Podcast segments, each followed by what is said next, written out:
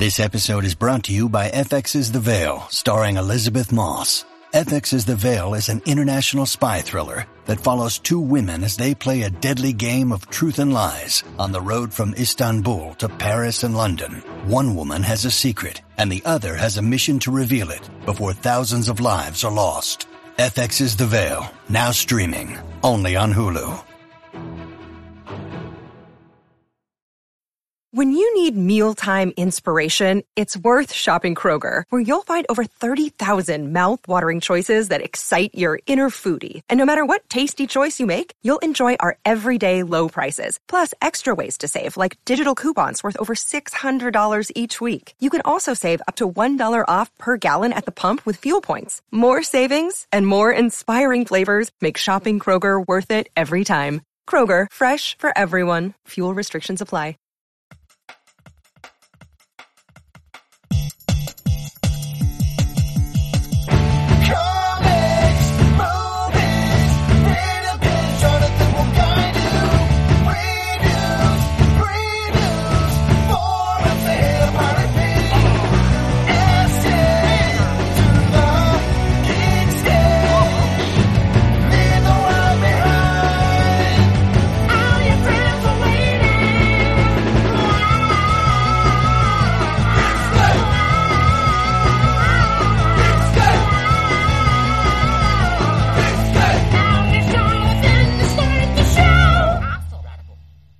Hey, Geekscapists! Welcome to Geekscape. I'm your host, Heidi Cox.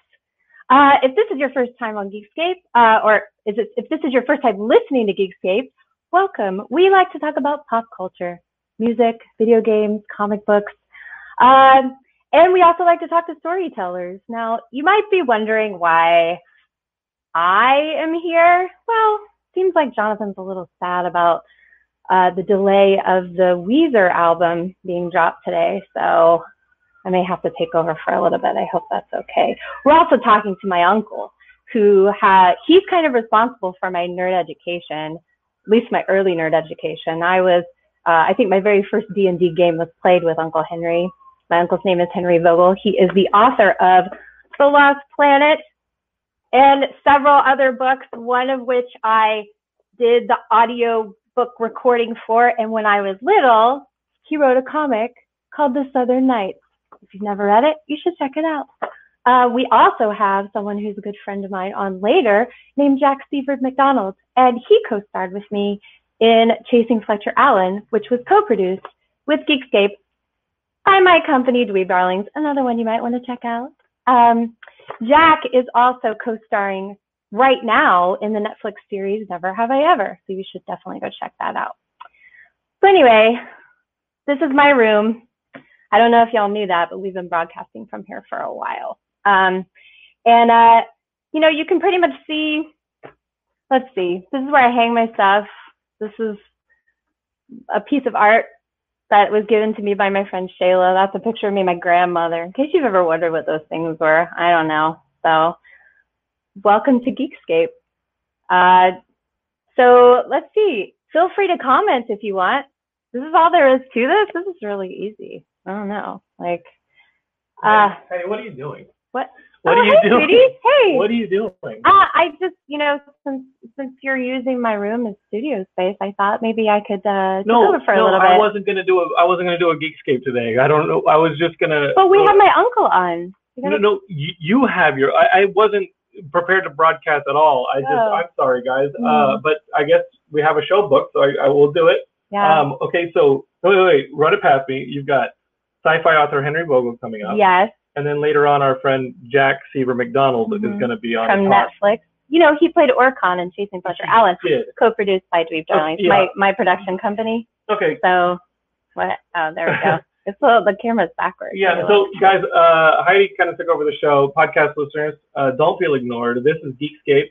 Um, welcome to Geekscape. yes, Heidi, you did very good in the intro. Yes, Thank you. Um, thank you. uh, I just heard the show start, and I was in the other room, and I said, "Whoa, hey, uh, no, no, no, no, no, ain't nobody taking over my ship and Hey, running Vaughn. without me." Oh, I said no. Now she. she's Vaughn says, "Hey Heidi, how is it going? It's going well, Vaughn. Thanks Heidi. so much. Welcome to Geekscape. Any other Geekscapists out there want to say hi? Feel free. Throw in some comments. I'm here. Okay, Heidi. I think I got the hang of this. I think I did a really good job. Let's, uh, I, I, you know, you're doing great.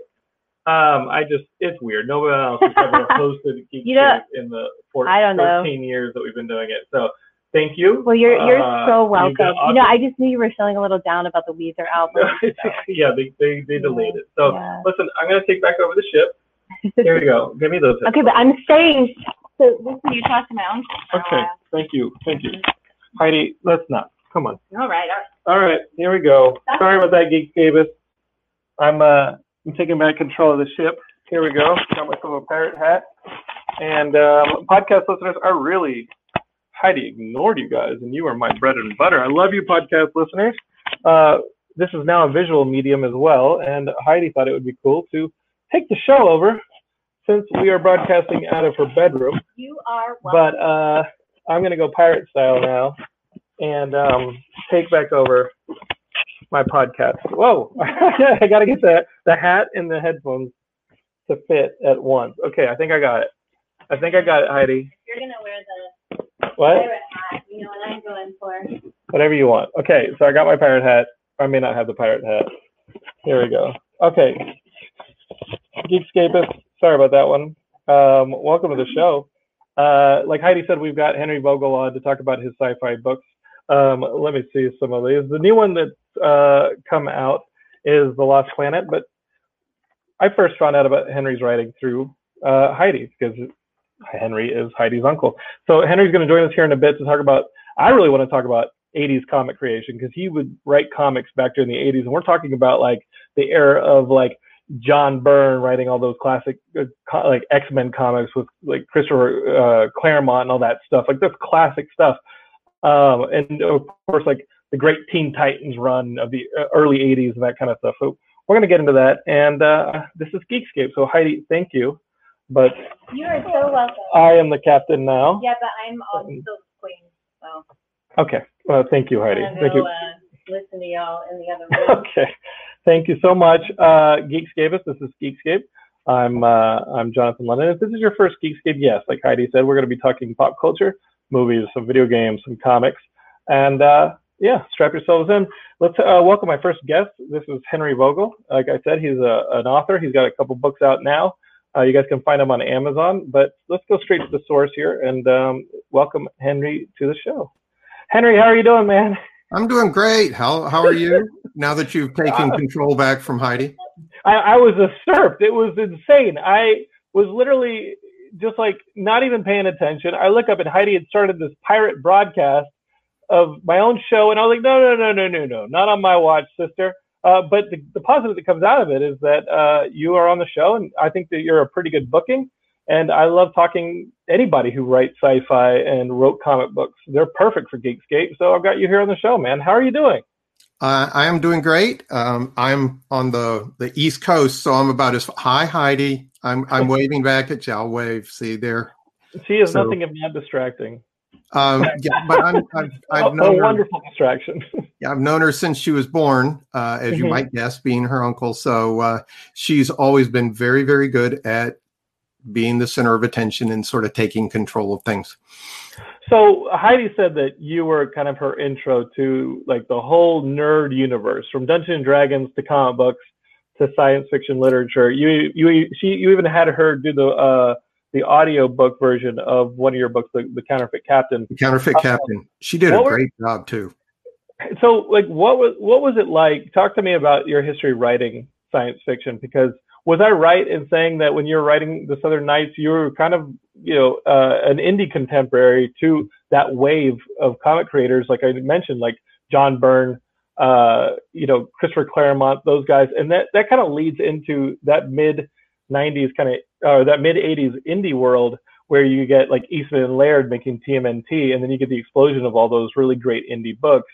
Uh, can you talk to me about that? Because I've read the Southern Knights, and um, and what's interesting to me is that back in like the early '80s, we we have kind of like we have now. There's Marvel, there's DC, but then you, when you get past like the Image and the Dark Horses, you start to see these different imprints, and a lot of them are regionally based.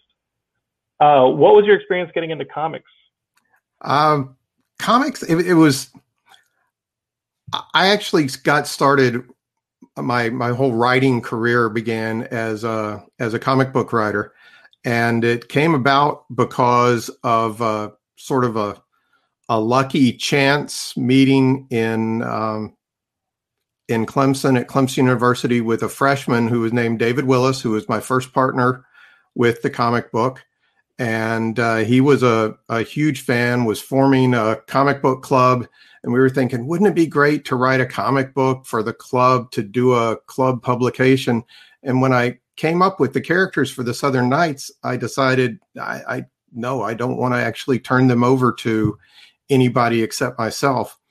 And um, I had unmentioned here, I had ac- actually had a little bit of previous publishing experience when a friend of mine and I co-edited and published a couple of issues couple you can tell very short-lived uh, issues of a magazine called eternity science fiction that one that one died on the vine but i learned just enough about printing and publishing and what was required to be gutsy enough to think, oh, what the heck? If we had two thousand dollars, I could, you know, we could definitely do a comic book. And David said, um, I I have two thousand dollars. Uh, yeah, seriously, you know. uh oh, oh no, uh oh, we've been down that. Now to put things, I know, I know. To put things further into perspective, is like you know, I was 24. I had, I was going back to college. I had just gotten married.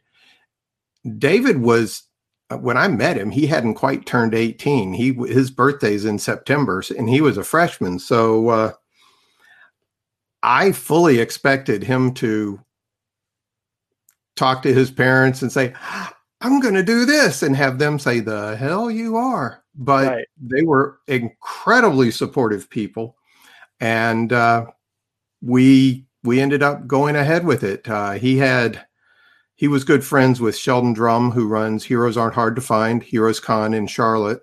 Um, and he put us in touch with Butch Guice, who drew the first two issues. And once once we got going from there, it was just a question of keeping things moving. Um, we made just enough money off the first issue to print the next issue, and on like that until we got through seven issues, and then David Kraft, David Anthony Kraft, um, former Marvel writer, editor, everything I think that you could do at Marvel, except maybe art. He did. Um, had started up Comics Interview Publications, the Comics Interview um, magazine line, and he took over publishing from there. But yeah, we our first issue came out in August of '82, so we were uh, we were right there at the beginning. There were maybe two or three issues of ElfQuest out at the time, a couple of dozen of Cerebus. Those were big names at the time, and you may not have heard of them anymore because they're. No. I mean, what's funny is Dark Horse is still publishing brand new ElfQuest issues from Wendy and uh, Pini. That's and, true. Dark, and, I mean, Dark Horse didn't exist yet. Right, it didn't exist until 86, 87 when Mike we, Richardson started that up. Right we predated them. Uh, as a matter of fact, their very first comic book, Boris the Bear or something, mm-hmm. he, yeah. he went around and shot everybody. Uh, he shot one of our characters from uh, the X Thieves. He shot uh, Fred, the the alien. What's crazy is, uh, I mean, you guys who are watching him maybe uh, not as into comics as we are. Um, you guys know Dark Horse because obviously off of that Dark Horse imprint, you had Hellboy, you have The Mask, you've got a lot of stuff that came oh. off of Dark Horse, but it started kind of in this same sort of blood sport of indie publishing that the early to mid 80s was. Like you said, like Cerebus fought its way to, I think that was the first comic to hit th- uh, 300 issues as an independent book. Probably. Yeah. Uh, and- it's, it's tough. When we, we published 34 issues of the Southern Knights and we were one of the 10 longest running black and white independent titles at the time we we finally gave up. The the black and white industry it sort of rose it fell and i can't find my camera. It rose it fell and then it rose again riding on uh, things like the the turtles the teenage mutant ninja turtles um, Fish Police, a book that was hugely popular Mhm. in the mid 80s. And I don't know that anybody these days has really heard of it. Uh, Cerebus rose up like that. And of course, ElfQuest was, Yeah. uh, was, was building. All of those books started this the the build for the second and the really big black and white boom which led inevitably and i could talk for a long time about the what caused the black and white bust but basically it was everybody every comic book shop was buying anything black and white that was a number one issue. We actually satirized that in x thieves issue number four. And they uh they ended up getting Drek they couldn't sell 12 for a dollar because people realized they didn't have to actually produce any artwork they could get orders they could do everything put a crappy book out and and make a whole lot of money and then sort of walk away. Uh, and they they they killed us when the when the stores decided that they were going to stop they stopped every black and white book. They dropped us all. And I think that uh, the only thing that was like the remnant of that going into the 90s, the 90s are pretty much known as like a dark period for comics because everyone wanted to get rich on the like the Mutant Ninja Turtles, and then you started to see these Marvel books make it to cartoons, and you see the toy licensing when Toy Biz bought Marvel out of bankruptcy so that they could have IP for their action figures. right Uh, that kind of gave the new resurgence, and it's. I mean, the, the story of selling the. I mean, we've had uh, Kevin Eastman on the show, and the story of selling the Mutant Ninja Turtles is insane because they couldn't sell a cartoon without a toy agreement, and they couldn't sell a toy uh, a toy without a cartoon agreement. So they kind of like lied to, to to the toy company and lied to the cartoon, saying the other one was in place, and they both went forward, and that deal could have fallen apart. We could have had no Ninja Turtles, which means no early comics uh, movie boom of the early 90s like the dick tracy and then it turned into like the pulp stuff like the phantom but post batman tim burton tim burton's batman when the kind of period we're talking about when the when the we start to see a lot of the black and white books dry up and towards the, the mid to late uh, 80s there's really not a lot of stuff left beyond jeff smith's bone maybe uh, and scholastic had a big part in helping that thing carry and i think by the by the mid 90s all we had was like do you remember Poison Elves? like barely. Yeah, Yeah. I do remember. I do remember the that the title was out there. I probably have an issue somewhere in the back. Being being somebody who did the black and white stuff, I did feel a, a bit of you know. It's like if something looked remotely professional, I sort of felt obligated to try it out. Yeah. Well, we got some questions here in the comments, uh, Henry. I, we I got thought, yeah. uh, Aaron Oliver off of YouTube says, "Hey Henry, I'm interested in your writing process. How do you outline your books? Do you write every day? This is something that I've struggled with as well. Comic books to me feel like I'm shot listing and writing kind of at the same time. And do you, what do you use? Sequence approach, or do you outline first and then go into the breaking down into the different, uh, you know, the different captions and, and, and boards? Okay, so um, being being kind of old school, I'm going to tell you the approach that uh, I learned from my publisher David Kraft and also my editor Dwight Zimmerman, who uh, was working at Marvel at the time and sort of freelancing for us. We did a 22 page comic book that was the standard then. I think it may still be the standard now, and um, effectively what I did is I sat down with a piece of paper and I numbered lines 1 to 22 and on each line I wrote a brief statement about what was going to happen on that page. It was one sentence that would sort of provide a page by page outline of what I expected the flow of the story to be. Once I had that, I went back, and this was back in the day when you had what was called the Marvel style of writing uh, comic books, and there was the DC style. The DC style is called full script, and it's what virtually everybody does these days. But the Marvel style was to uh, provide a description of the action where you broke each page down into a paragraph, and each panel was effectively a sentence in that paragraph uh, and you wrote the action, you didn't provide any dialogue. You might say, well, you know, this character says uh, you know, something about we're going to get you or or don't do that or you know threatens uh, something like that, so that you could get the uh, give the artist the proper information to draw the draw the panel. But I would I would write that the the total plot that I would send to the artist would be maybe three pages long, and uh, the artists would work off of that, drawing the artwork. And as they finished pages of the artwork, usually going through entire scenes, they would mail those pages to me, and I would write the script based upon what was on the pages. That way, I could, for instance, avoid describing what was happening in the art, and uh, could could play off of things that the artist introduced and make sure to include those into the script. I I liked working that way. I've worked full script also where you go and describe all the action panel by panel, provide all the captions and all the the speech and thought bubbles and and that works out fine too. That was a bit of a shift for me, but now that I've 15 books in on my writing novel writing career, uh, I'm used to writing all the action and the dialogue at the same time.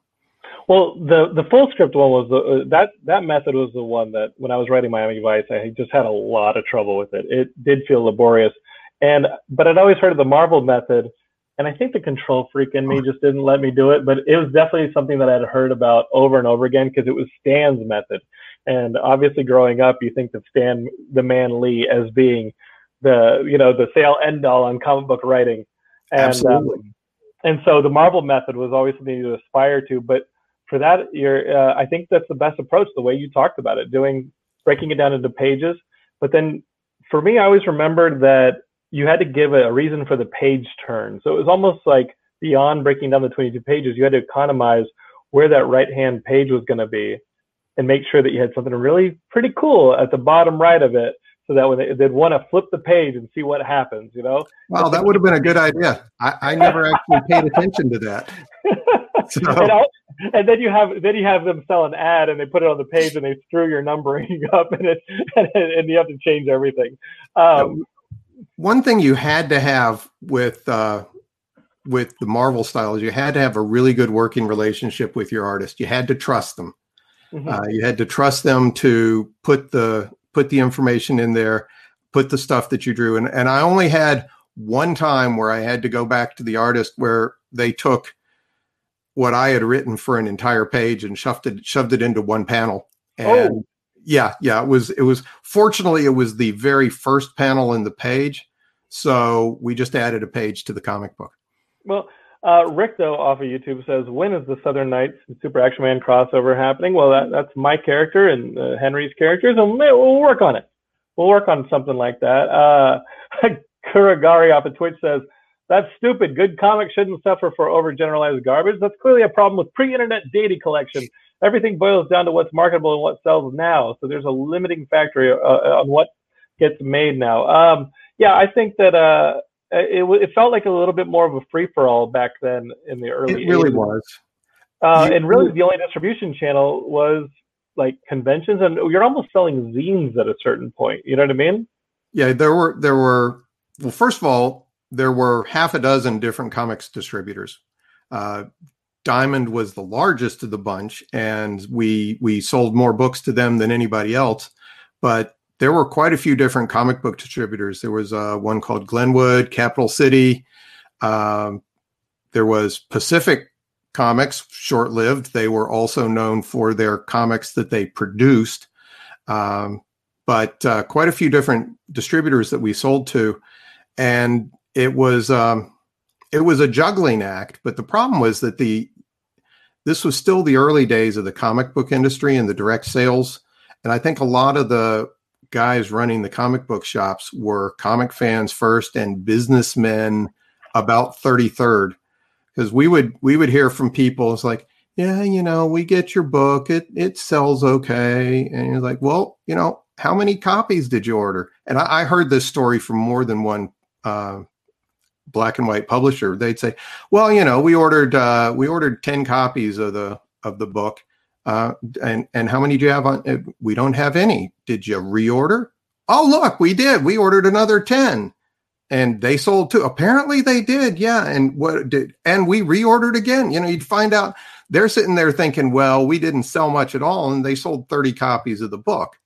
Um, and So the data that, wasn't working very. I mean, they they had no real database. no inventory control. Right. It was just sitting. It was, they they kept it up here, and you know, God bless them because they. You know, I would have had no place to sell my comic books if there was not those guys, but they they really they didn't know the business side of things, or at least not the business side of things. They probably could have told you exactly what how many copies of Amazing Spider-Man number whichever they sold because they were big Spider-Man fans but maybe they weren't reading the Southern Knights or whatever. But th- there was a lot of uh, a lot of misinformation flowing around. So they just when when they started finding themselves losing vast amounts of money on the crappy black and white books that were showing up, they just panicked. And as the you know the old saying goes, they threw the baby out with the bathwater, Yeah. and we were one of the babies. Well, um, Henry, why don't you talk about some of your prose work? You've got this uh, new book, The Lost Planet. Um, what's the story here? Is it in the same series as your previous work, The, the Fugitive Heir or uh, The Counterfeit Captain, or is this a series? Is this are you making your own shared universe, Marvel style? I, I well, the fugitive heir and the counterfeit captain share a universe. As a matter of fact, the main character in the counterfeit captain, uh, Captain Nancy Martin, was introduced as a minor character in the fugitive heir. She really only appeared in a couple of scenes, but uh, I just liked her as a character, and so I, I after I finished writing the fugitive heir, I ran with the creating a story around her. The counterfeit captain the idea being that that was a an old science fiction trope of the lost uh, generation ship that is vanished into space. No one knows where it is and the people on board no longer know they're on on board a spaceship. The difference is that i take somebody who knows they're on a spaceship and introduces them and i introduce them into that that culture and uh, then it's the adventure to see exactly what's happened and and can she get control of the ship and and bring the help that these people need so that they can eventually actually settle on a real planet. Um, but the lost planet which uh, as you say it came out in november i kind of call that one my star wars and it is in a totally different universe. There's no association with any of the other books. Um, it features the the two characters that you see on the on the cover. Um, yeah these two yep.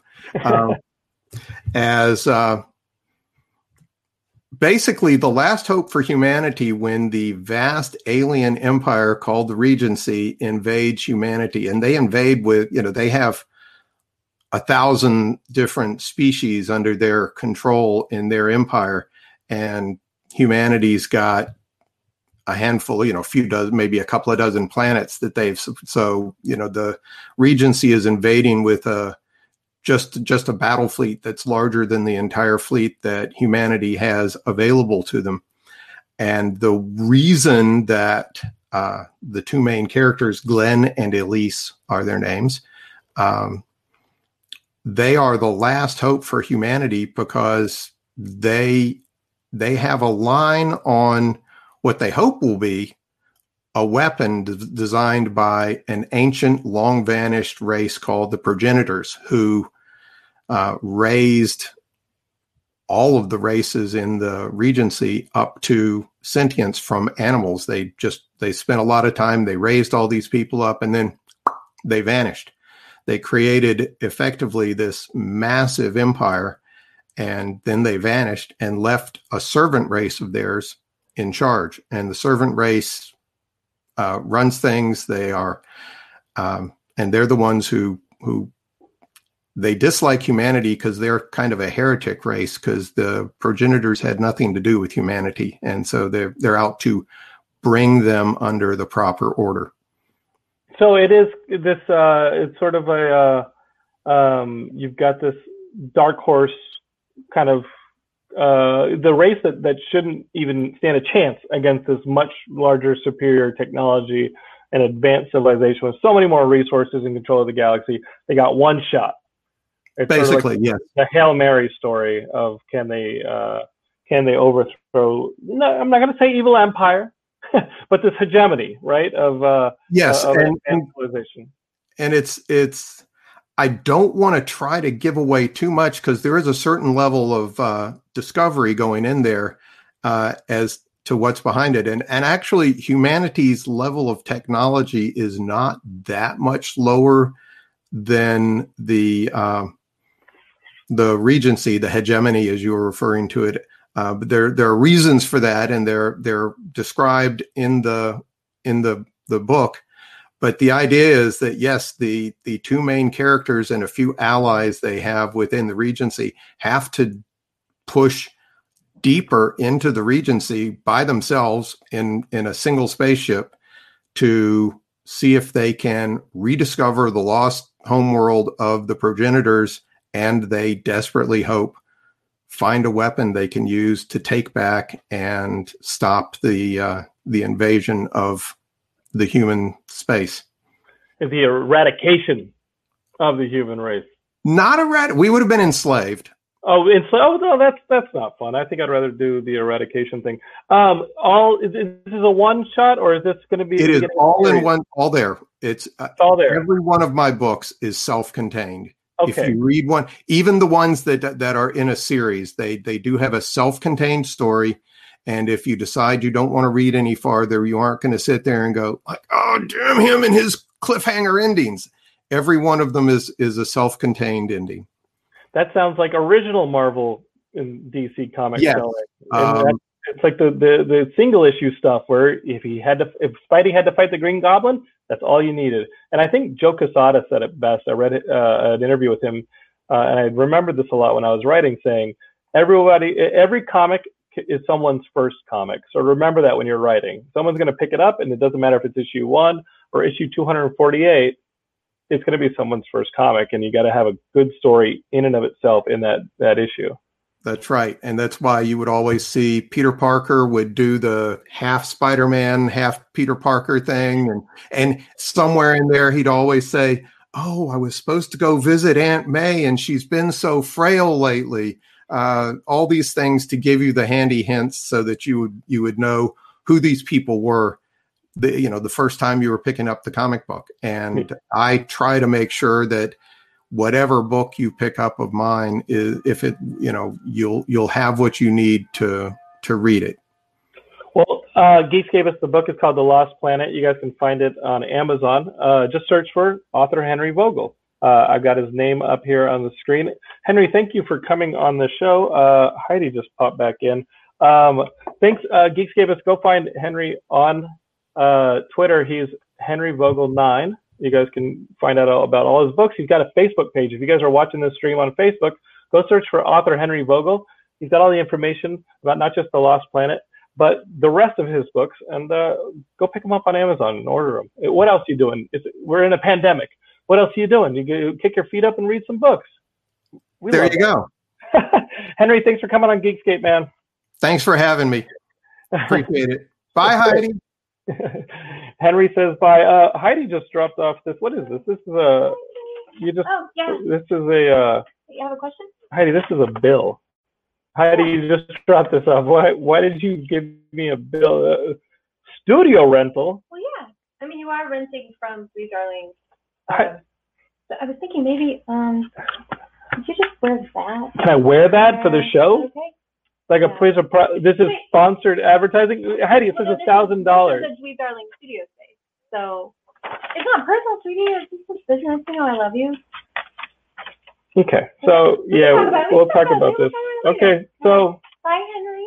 Oh, okay. Heidi just came in and gave me a, a, a bill for the rental of her studio. Um, that's great, uh, and it's awesome to uh, to see that people are responding to me talking to Henry. Uh, Kurigari says, "I just added it to my uh, list to read." That sounds awesome. Let us know what you think, Kurigari. And again, he's uh, Henry Vogel nine on Twitter. You can you can let Henry know yourself. Uh, and Richter says, speaking of indie publishers, I recently decided I want to read some old EC comics. Can anybody recommend specific titles from them? Let me bring Henry back in. Maybe he did. Hey Henry, uh, we got this guy wanting to read old EC comics. What, what any recommendations?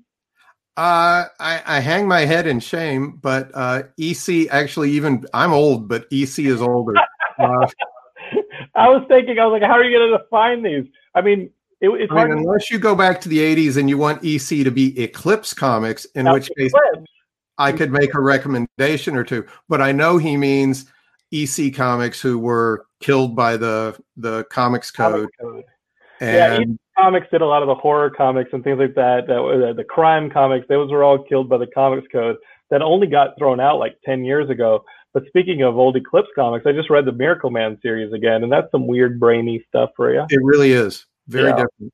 So I don't think you can go wrong with just about anything by EC. Um, so I- I, think you'll do fine. Look for names you know. Look for artists you know. Pretty sure Wally Wood did some work for EC, and he's an incredibly talented artist. Uh, one of the- Al Williamson probably did. Uh, all those, all uh, all the big names. I'm Frazetta may have even done some work for them. I'm not positive, but uh, I don't think you can steer wrong. If it's still in print today, or if it's been gathered and reprinted, it's probably worth your while because that's something that people are still interested in reading 60 and 70 years later. Now those are genre comics. Those Yeah. are comics. Um, Henry, thanks again for coming on the show. You got an encore, buddy. You got an Uh, encore. happy to happy to be here. Thanks a lot. And and Kuragari, thank you. I hope you enjoyed the book. Uh, and and leave a review on Amazon, regardless of how you you what you think. I appreciate honest feedback. Thanks so much, Henry. Uh, cool. That was awesome. Henry, I hope that I see him again very soon. Um, okay, here we go. Uh, have you guys been watching Netflix during this whole pandemic thing? Are you guys done with the Tiger King and the Love is Blind, all that stuff? There's a brand new series. Uh, it's on now. Uh, we got one of the stars of the show. He's actually a friend of ours. He was in Chasing Fletcher Allen, which was a Geekscape co-produced and Dweeb Darlings uh, project. Thank you, Heidi, for for reminding me that it was a Dweeb Darlings product for another shout out so I can pay off the studio rental. Um, I'll just keep shouting out Heidi's production company until I'm completely out of debt to her for using her bedroom to broadcast Geekscape. Uh, our friend Jack Seavor McDonald is one of the stars, and we've got him right here. So if you guys are watching Netflix, you might just recognize this next face on the stream. What's up, Jack? How are you? Hey, Jonathan. I'm good. How are you? Jack, what, what's this show that you're on on Netflix? Tell me about it. What's the name of it again? It's called Never Have I Ever, and uh, it's a the story centers around Devi Vishwakumar, a 15-year-old Tamil Indian American high school girl from Sherman Oaks, California. And uh, after a horrible freshman year, Devi wants to change her social status, but friends, family, and feelings do not make it easy for her. Well, Jack, where are you quarantining right now? What's going on with you? Well, are you wearing a hat too? Like, I got this hat. Heidi says hi. Hi, Just not giving a shot. Hi, Um, Heidi. I've got a pirate hat on. What do you think of that? What do you got? Like a safari hat? Oh no, this is a hat a of my hat. mother's. I just, uh, hat on.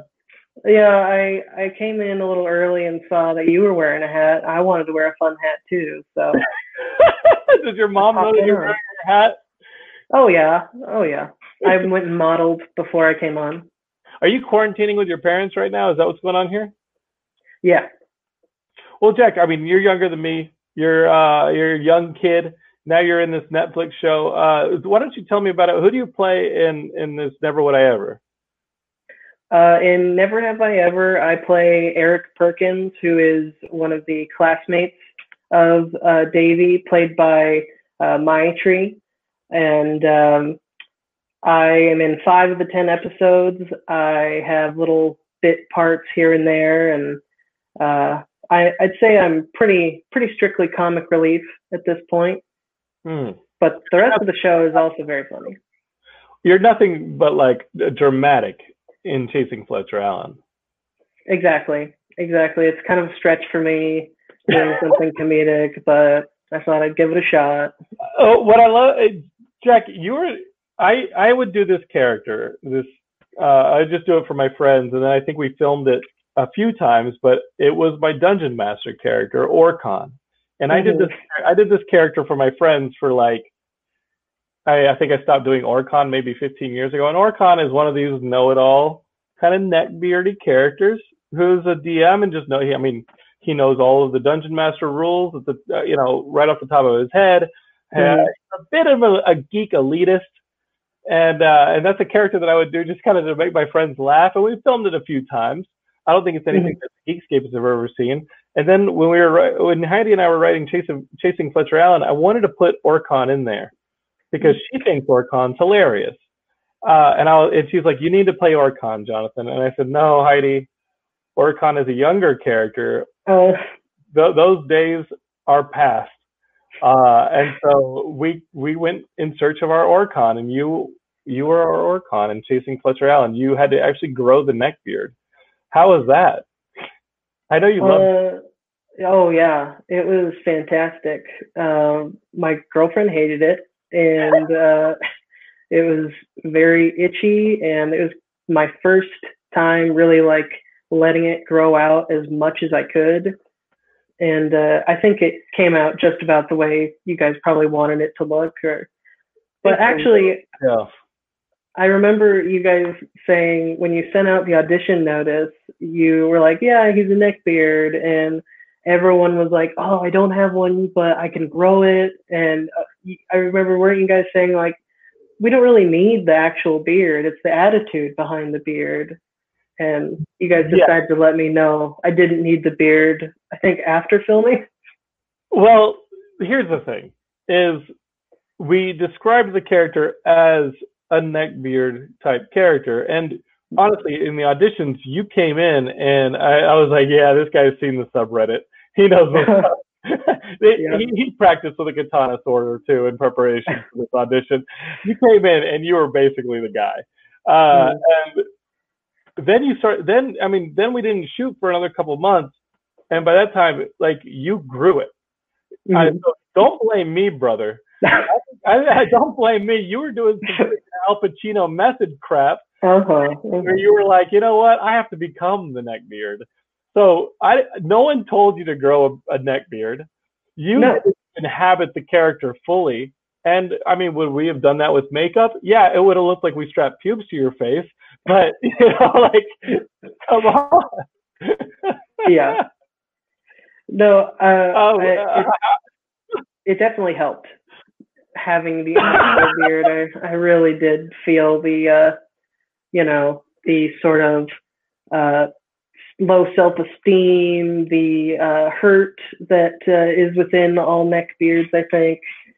Uh, the, the elitism of mhm. it. Uh, one one thing that I've noticed with actors, uh, and this is something that uh, uh, I think every actor has kind of their reset for a character. And when you guys see me, I'm not a very good actor, but whenever you see me do characters on Geekscape, uh, are they characters or are they actual people? Uh, I've got these, I got certain phrases or lines that are resets. Uh, when I, when I first moved to LA, I was an assistant on a Tom Selleck movie, and I and Tom Selleck would do mustache acting. And mustache acting is he has a mustache, and whenever he was supposed to look like he was playing a detective, and whenever he was supposed to look like he was thinking or you know investigating the scene of the crime, he would just peer off screen just at an angle, and he would just play with his mustache, like hmm, right? It's almost like a like a vaudeville, like a like an old villain twirling a mustache. Yeah. Now you you had a character reset where you would just stroke your like neck beard. hmm Yeah. that helped you center the character. Is that the phrase? I'm not a thespian.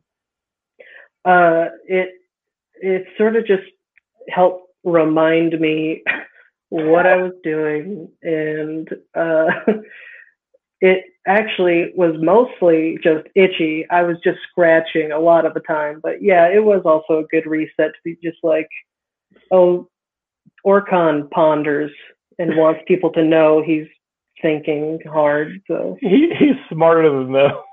He's their Yeah. mental superior. Uh, the good news is you grew it. So as Karagari uh, states, I didn't have to yell on set, "Hey, somebody get me some more of that pube glue." yeah, yeah. I I would not have had you use pubes for the neck beard. We would have used something like I would have found an animal and in like shaved it or something. You could have had like shaved squirrel hair on your face or something. I would have. I'm nothing if not resourceful, Jack. How do you uh, you know Oh. how do you how do you enjoy being part of a short film that has uh, been finished just in time to run headfirst into the cancellation of festival season.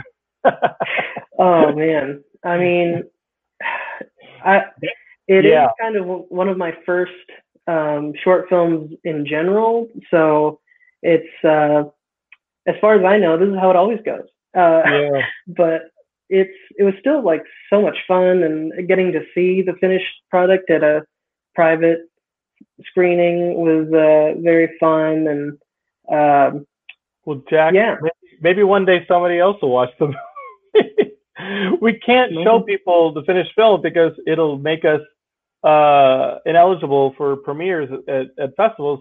Uh, but at the same time, festivals like aren't happening; they're all postponing, or to my right, yeah. or, or they're doing this thing where they're going online and they're like, "Hey, we're doing an online festival.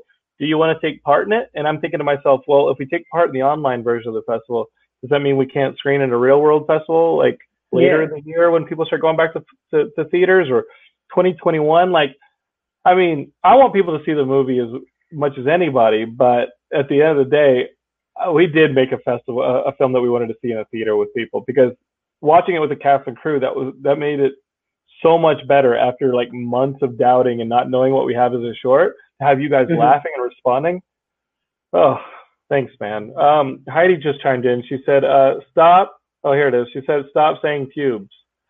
Oh, yeah. I said. I just. I guess I just said pubes again. All right, that's what you get for throwing that comment. You can't listen. I'm the captain now. You can't come in here and shadow dictate the show when I've got the captain hat. This is my this is my pirate hat that I will fit awkwardly onto my headphones. And uh, if you know, I'm gonna say I'm gonna say what we're gonna say. This is Geekscape, all right? You may have started the show, but uh, you know I'm gonna end it. Uh, Kuragari, I was, I was wondering when I was gonna get to see Chasing Fletcher Allen because I already paid for my digital ticket when he helped fund it. Uh, yeah, no, listen, we're working on it, Kuragari. But festivals come first, and right now there are no festivals. Uh, man, do I wish we were part of a streaming series like you are. How how'd you get involved with this thing, this Netflix series? Uh, it was just one of the auditions that I got from uh, my agent, and um, at the time it was untitled, and I think I had another uh, audition that seemed bigger, which is just kind of the way it goes. You know, you're auditioning and you're worrying about this one that seems really big, and so you seemingly aren't as worried about a smaller part or what have you. And I ended up getting this part, which was uh, originally just a one episode, one scene character. And um, I just was improvising on set and having a lot of fun with the lines and the character. And they ended up inviting me back. Uh, you know, it, who's the guy from American Pie that was like a one scene? You always hear these stories like somebody coming in and doing like one scene, um, and they end up like now being a bigger part of like the sequels or the next uh season or something. You know what I mean? Like they they Mhm. started out and they were only supposed to be in one scene or a small bit part of the film, or, or they were only going to do one episode of that first season. But now, are you are you getting feedback? I mean, the show's been out like what a week. Yeah, yeah, it's been out uh, about a week, a little What's over a week, I think. What's the response been to this? Never have I ever. Uh, people seem to really love it. Um, it was number one on Netflix uh, sometime last week, and then I saw one of the other cast members posted a picture that it was number one in like seven or eight other countries, and uh, so it's it's been really uh, impactful, I'd say, to a, a lot of people, and No, Jack, uh, uh, have you gotten any like fan email? Anybody hitting you up? Anybody being like, "Hey, uh, my favorite character is Jack's character." Uh, yeah, yeah. I've been getting some uh, Instagram message requests of uh, people being very kind and saying that you know they they loved the character and they thought I was funny and um, all very kind messages. I'm very fortunate not to have gotten anything creepy. So uh, not, not not like me threatening to like glue cat hair to your face or anything like that. Not nothing to that level, right? No, no, no nothing compares to you, Jonathan. You're, uh, but uh, overall, it's just been yeah a lot of positive uh, feedback. Um, one thing that I've been uh, hearing from a couple people every once in a while is that uh, it seems as though my character is kind of treated like uh, kind of a fat joke, just because I mean I'm overweight and no, so I played the You're beautiful. You're beautiful. Okay. Thank you, but they're not mutually exclusive. You can be overweight and beautiful. I know You're right. You're right. not a big thing, but anyway. And so some people have like complained a little bit about that and wondering if there's going to be more backstory to the character later, if there is another season. And uh, unfortunately, I have no idea. I Right. don't know what the writers are thinking. I don't know if there is going to be a season two, but um, I think that the character is mostly misunderstood. Yeah, I here's the thing. Um, I hope that there is another season. I hope that there's a lot more seasons, and I hope that they expand your character. I have not watched the show yet. I chose to watch Chris Hemsworth beat up a bunch of people in Extraction. Have you seen the Chris Mhm. Hemsworth thing, Extraction on Netflix? There's a scene where he whips a bunch of like there's a bunch of like eight year olds who attack him with machetes, and he just starts beating up a bunch of eight year olds.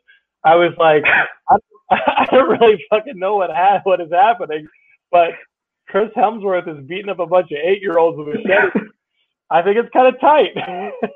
I, you know, it doesn't take a lot for me, so I'll probably watch uh, Never Have I Ever, and I'll probably end up like thinking it's the greatest thing ever. And it might, yeah, it, I'm sure it's amazing. It just when it came down to Friday night, and I was like, what am I going to watch on Netflix? I said, I want to watch Chris Hemsworth punch a bunch of eight year olds with machetes. You know, Yeah. uh, fight them all at once. It's like that. You know that website? Uh, how many eight year olds can you fight at once? Have you ever seen that website? I have not seen that website. No, oh, because sounds you're, pretty. you're a good person. Okay, Jack. Don't. Mhm. we. You should stop associating with me. All right. Uh, but it, but I will tell you this: if if we do end up going to festivals when festivals return, and uh, and we end up uh, people, you know, Heidi has said, you know, we love the short, but Heidi's like, oh my god, after uh, Stock and Lavar, and then uh, this, I've done, I've done a lot of Heidi playing Heidi. She wants to play other roles. She doesn't know how to. She wants to expand uh, that story, and I said that's easy. We're going to do an Orcon series. So I may ask you to grow back the neck beard. Would you be willing to do that? What kind of price are we talking here for you to grow back the neck beard? Hmm. Um. You know. I'm already in debt to Heidi for her studio rental. Like, talk to me. Right. Yeah. You know. Uh. I just. It's just the love of the craft, Jonathan. If it's uh, if it's consistent work, uh, a whole series, well, I'll consider it for sure. Okay, we might see Jack as Orcon again. well, you guys haven't seen Jack as Orcon the first time, but we're we're working on it. Uh, Kuragari says, as a fat guy, uh, but yeah, I know how it feels to see fat people as only comedic relief and not something more. Um, I think this this guy, uh, what's the name of this actor? He was in um, the the Atlanta City bo- uh, the Atlanta bombing uh, movie. for- Yeah. for for Clint Eastwood. He's a fantastic actor. He was nominated for an Oscar for the uh, Tonya Harding uh, Mhm. uh, movie with with Margot Robbie. He's awesome, Yeah. And I don't think that he is a bigger guy, and I don't think that his his his appeal is all about hey he's a big guy and it's comedic relief. He's done some incredibly awesome dramatic stuff. He's a fantastic actor. Did you know that I listened to that, that guy was working at the Five Guys on Ventura in Studio City right right up until he got the phone call that he was that Kingdom was going to go uh, that he got the audition for, they got the part in Kingdom which is like one of these AT&T like on demand shows. Uh, uh, Paul Walter Hauser is who we're talking about. Thank you, Derek. And um, I don't think that you know. Obviously, he's uh, funny, but awkwardly. It's a different kind of funny. It's not. This is what I'm trying to say. It's not Paul Blart. You know what I mean? It's not Yeah. Paul stuff. Yeah. I, that- I'd say. Sorry. Go ahead. no, you go ahead. You're the guy who knows stuff. uh, I was just going to say that it's it can be difficult to sort of parse that out when uh, an overweight person is being funny. Uh, it's, I guess sometimes people just automatically are sort of like feel bad for them because they think it's only because they're overweight that they're funny or that that's what the joke is. But um, I, I know that there are plenty of uh, like Chris Farley. Uh, he was overweight, but I don't ever.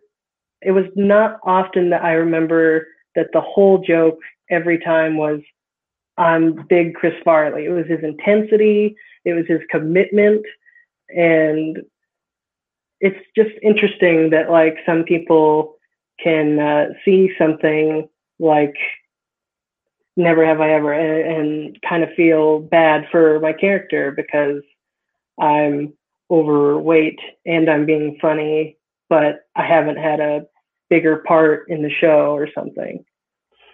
Do you think that that was what the material that that that was the extent of the material for the show? No, uh, I I really don't, especially since um, you know I was only there supposed to be there for the one day, and the first scene that I filmed, which is in episode two, uh, I it's never mentioned my weight. I just am complaining about it smelling like shit in the room, and the teacher's like, Eric, just stop. It does not smell like that. And I'm like, yeah, it does. and um, so, you know, my character is like, he's sick a lot. He's difficult with teachers. The other students don't really like him just because he makes class difficult and a hard time. But he has, I think, a lot going on behind the scenes and uh, his sort of backstory, which is waiting to be told. Well, how close was it? Because you're not that far removed from high school yourself. You're a young man. You got your future Mhm. in front of you, uh, not like me.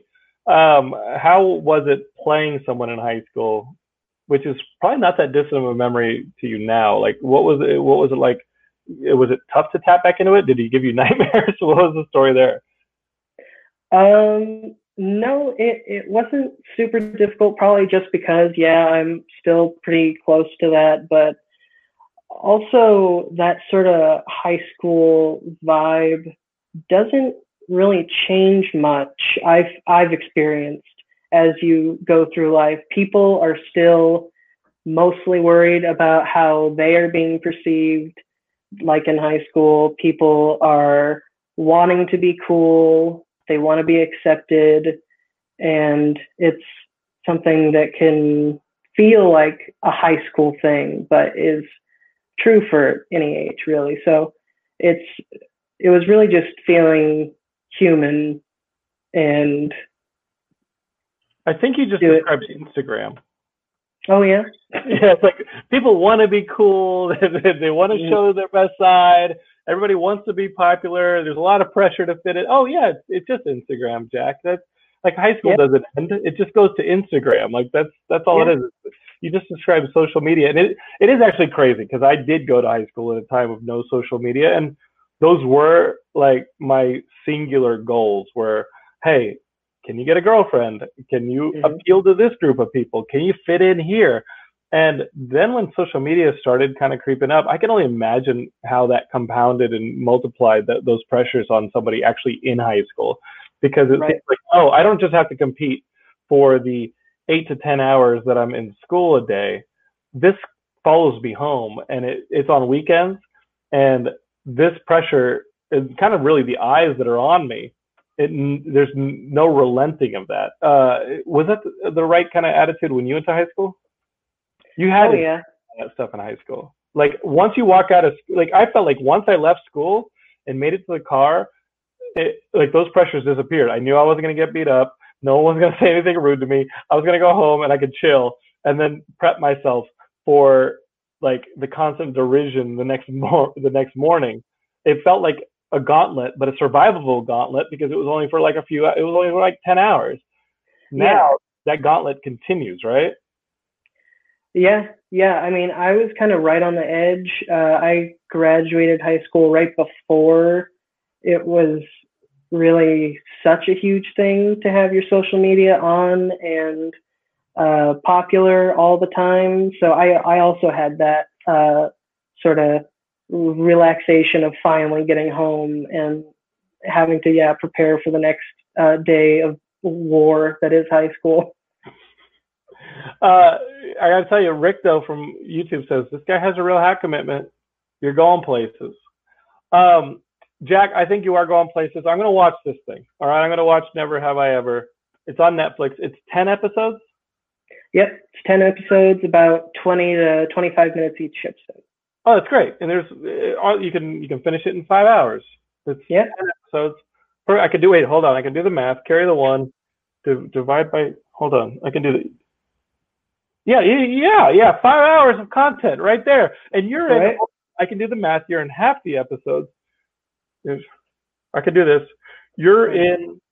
Uh, does it carry two and a half hours worth of content? So if you guys just want to watch Jack, it's a two and a half hour commitment. But if you want to get context to what his character is going through, you're gonna have to invest in five hours of streaming content.